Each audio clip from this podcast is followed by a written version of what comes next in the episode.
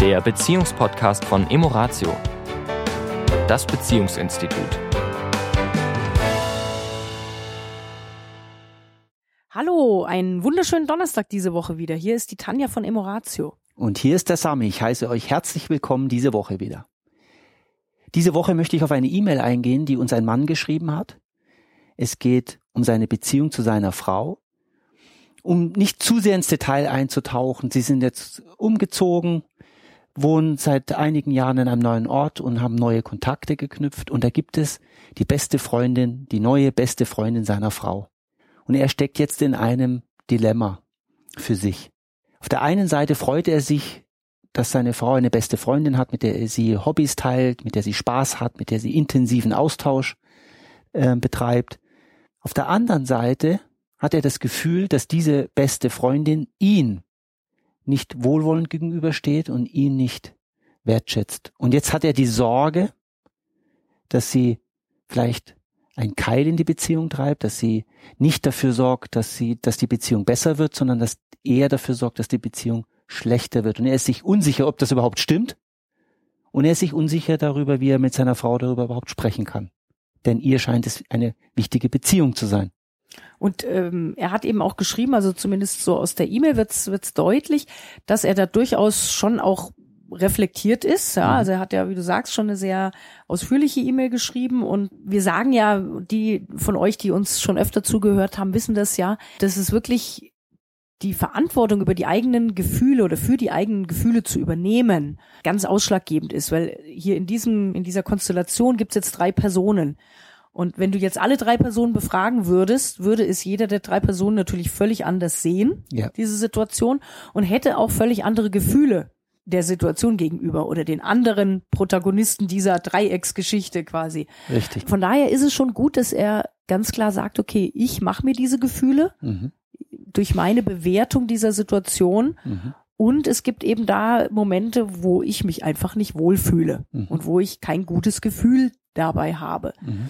So, und jetzt dürfen wir natürlich schon in gewisser Weise unterscheiden, wo machen wir uns unsere eigenen Gefühle und wo gibt es ein Verhalten im Außen, wo ich sage, das finde ich nicht in Ordnung. Mhm. Weil die Verantwortung für die eigenen Gefühle zu übernehmen, heißt nicht, jedes Verhalten klaglos zu akzeptieren, das uns entgegengebracht wird.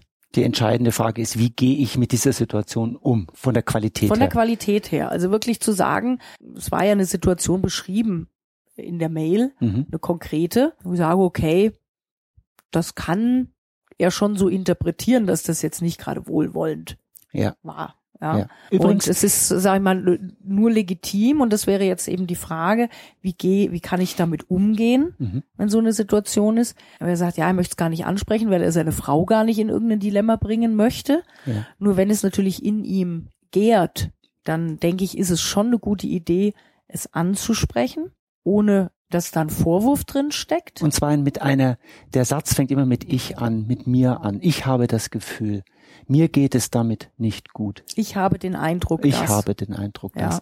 Ja. Äh, das ist deswegen wichtig, weil ich glaube, dass sogar danach erst einmal gut ist. Partnerin oder der Partner muss nicht in diesem Moment dann sofort eine Antwort geben. Soll er, glaube ich, auch gar nicht. Wäre sogar noch ja, besser. Also die Idee wäre, sollte dann die Partnerin zu einer Rechtfertigung, Relativierung, wie auch immer gearteten Reaktion ansetzen, mhm. sogar eher zu sagen, du, ich will das gar nicht zu einer Diskussionsgrundlage machen, wo dann Argumente ausgetauscht werden will. Darum geht's ja gar nicht. Er will ja einfach nur sein Gefühl zum Ausdruck bringen und, und sie ein Stück weit vielleicht sensibilisieren für seine für sein Dilemma, in dem er da steckt. Mhm. Dass er sagt, ich, ich gönn dir das, ich wünsche dir, dass du da Freude hast und Spaß hast und das ist super, dass du das hast. So wie er schreibt, hat es ja auch ihnen gut getan, mhm. dass eben dadurch auch soziale Kontakte entstanden sind. Und ich fühle mich so, dass ich nicht den Eindruck habe, dass sie mich wertschätzt oder dass sie ja. eben mir wohlwollend gegenübersteht. Und, und der Aspekt, der ja eben auch reinkommt, ist dieses, worüber sprechen die da? Ja. Also ist auch er Bestandteil der Gespräche, die da stattführen, äh, ja. äh, stattfinden. Also hier ist an der Stelle vielleicht auch äh, zwei wichtige Punkte, was zwischen Mann und Frau, wenn sie in einer Beziehung sind, äh, wichtig ist, das Thema Loyalität. Jetzt hast du, mein Schatz, ja auch eine wirklich beste Freundin, die du seit der Schulzeit hast und mit der du in einem regen Kontakt bist und die dir auch eine sehr wirklich wichtige Person ist. Und ich glaube, auch für uns Männer wäre es sehr, sehr schön, wenn wir Männer einen besten Freund hätten, mit dem wir auch uns komplett zeigen können mit unseren Gefühlen. Nicht nur mit dem wir ein Hobby teilen, sondern wo wir wirklich als Männer äh, uns austauschen können. Was, glaube ich, ein ganz wichtiger Punkt ist, ist das Thema Loyalität. Und ich möchte, ich weiß, dass wir das in einem der Podcasts früher schon mal besprochen haben. Ich möchte es nochmal an der Stelle nochmal äh, deutlich machen. Zwischen Mann und Frau ist das Ziel, wenn es wirklich so ist, dass da zwei Gefährten durchs Leben gehen, dass zwischen den beiden kein Blatt Papier passt. Sogar gegenüber den Kindern und den Eltern. Ich sage, das Paar ist immer die kleinste Zelle. Was heißt das jetzt konkret? Für mich ist es wichtig, dass ich weiß, dass wenn ich mit dir zusammen bin, und ich glaube, es ist auch umgekehrt, dass du weißt, wenn du mit mir zusammen bist, dass wenn jemand an dem Tisch sitzt an unserem Tisch sitzt, dass er nicht etwas weiß über dich oder mich, je nachdem wie die Konstellation ist, was ich nicht weiß. Alles, was derjenige über mich weiß, über von dir oder umgekehrt, etwas ist, was wir beide auch kennen, was wir beide auch wissen, was wir auch miteinander teilen.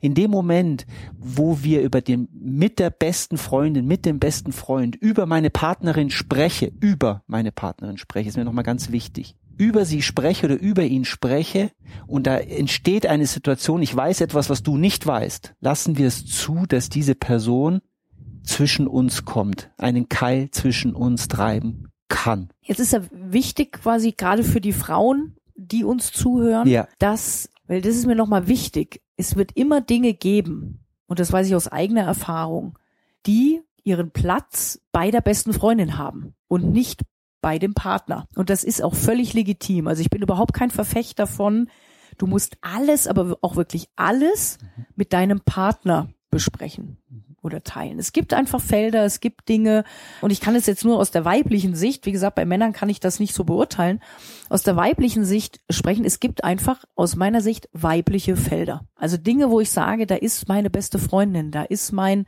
Frauenkreis, welcher Konstellation auch immer, der Raum, wo das hingehört. Und da kann auch durchaus etwas reinfallen, was mit Beziehung zu tun hat mhm. oder mit Liebe zu tun, mit Sexualität zu tun hat. Der entscheidende Punkt für mich ist, dass es keine Themen sind, wo ich über jemand anderen klage. Also über den Partner klage, aber auch selbst über, ja, lassen wir es mal beim Partner. Ja. ja? Nur natürlich, wenn, wenn ich selbst ein Thema habe, wo der Partner mit involviert ist, es bleibt ja nicht aus. Also mhm. es ist ja, ja, wir leben ja nicht im luftleeren Raum. Ja. Gibt natürlich Themen, die mit dem Partner zu tun haben. Entscheidend ist die Intention wieder. Spreche ich von mir? Spreche ich von meinem Thema, was ich damit hab? Von, kann ich es wirklich bei mir belassen? Und logischerweise ist der Partner natürlich ein Teil des Themas. Ja.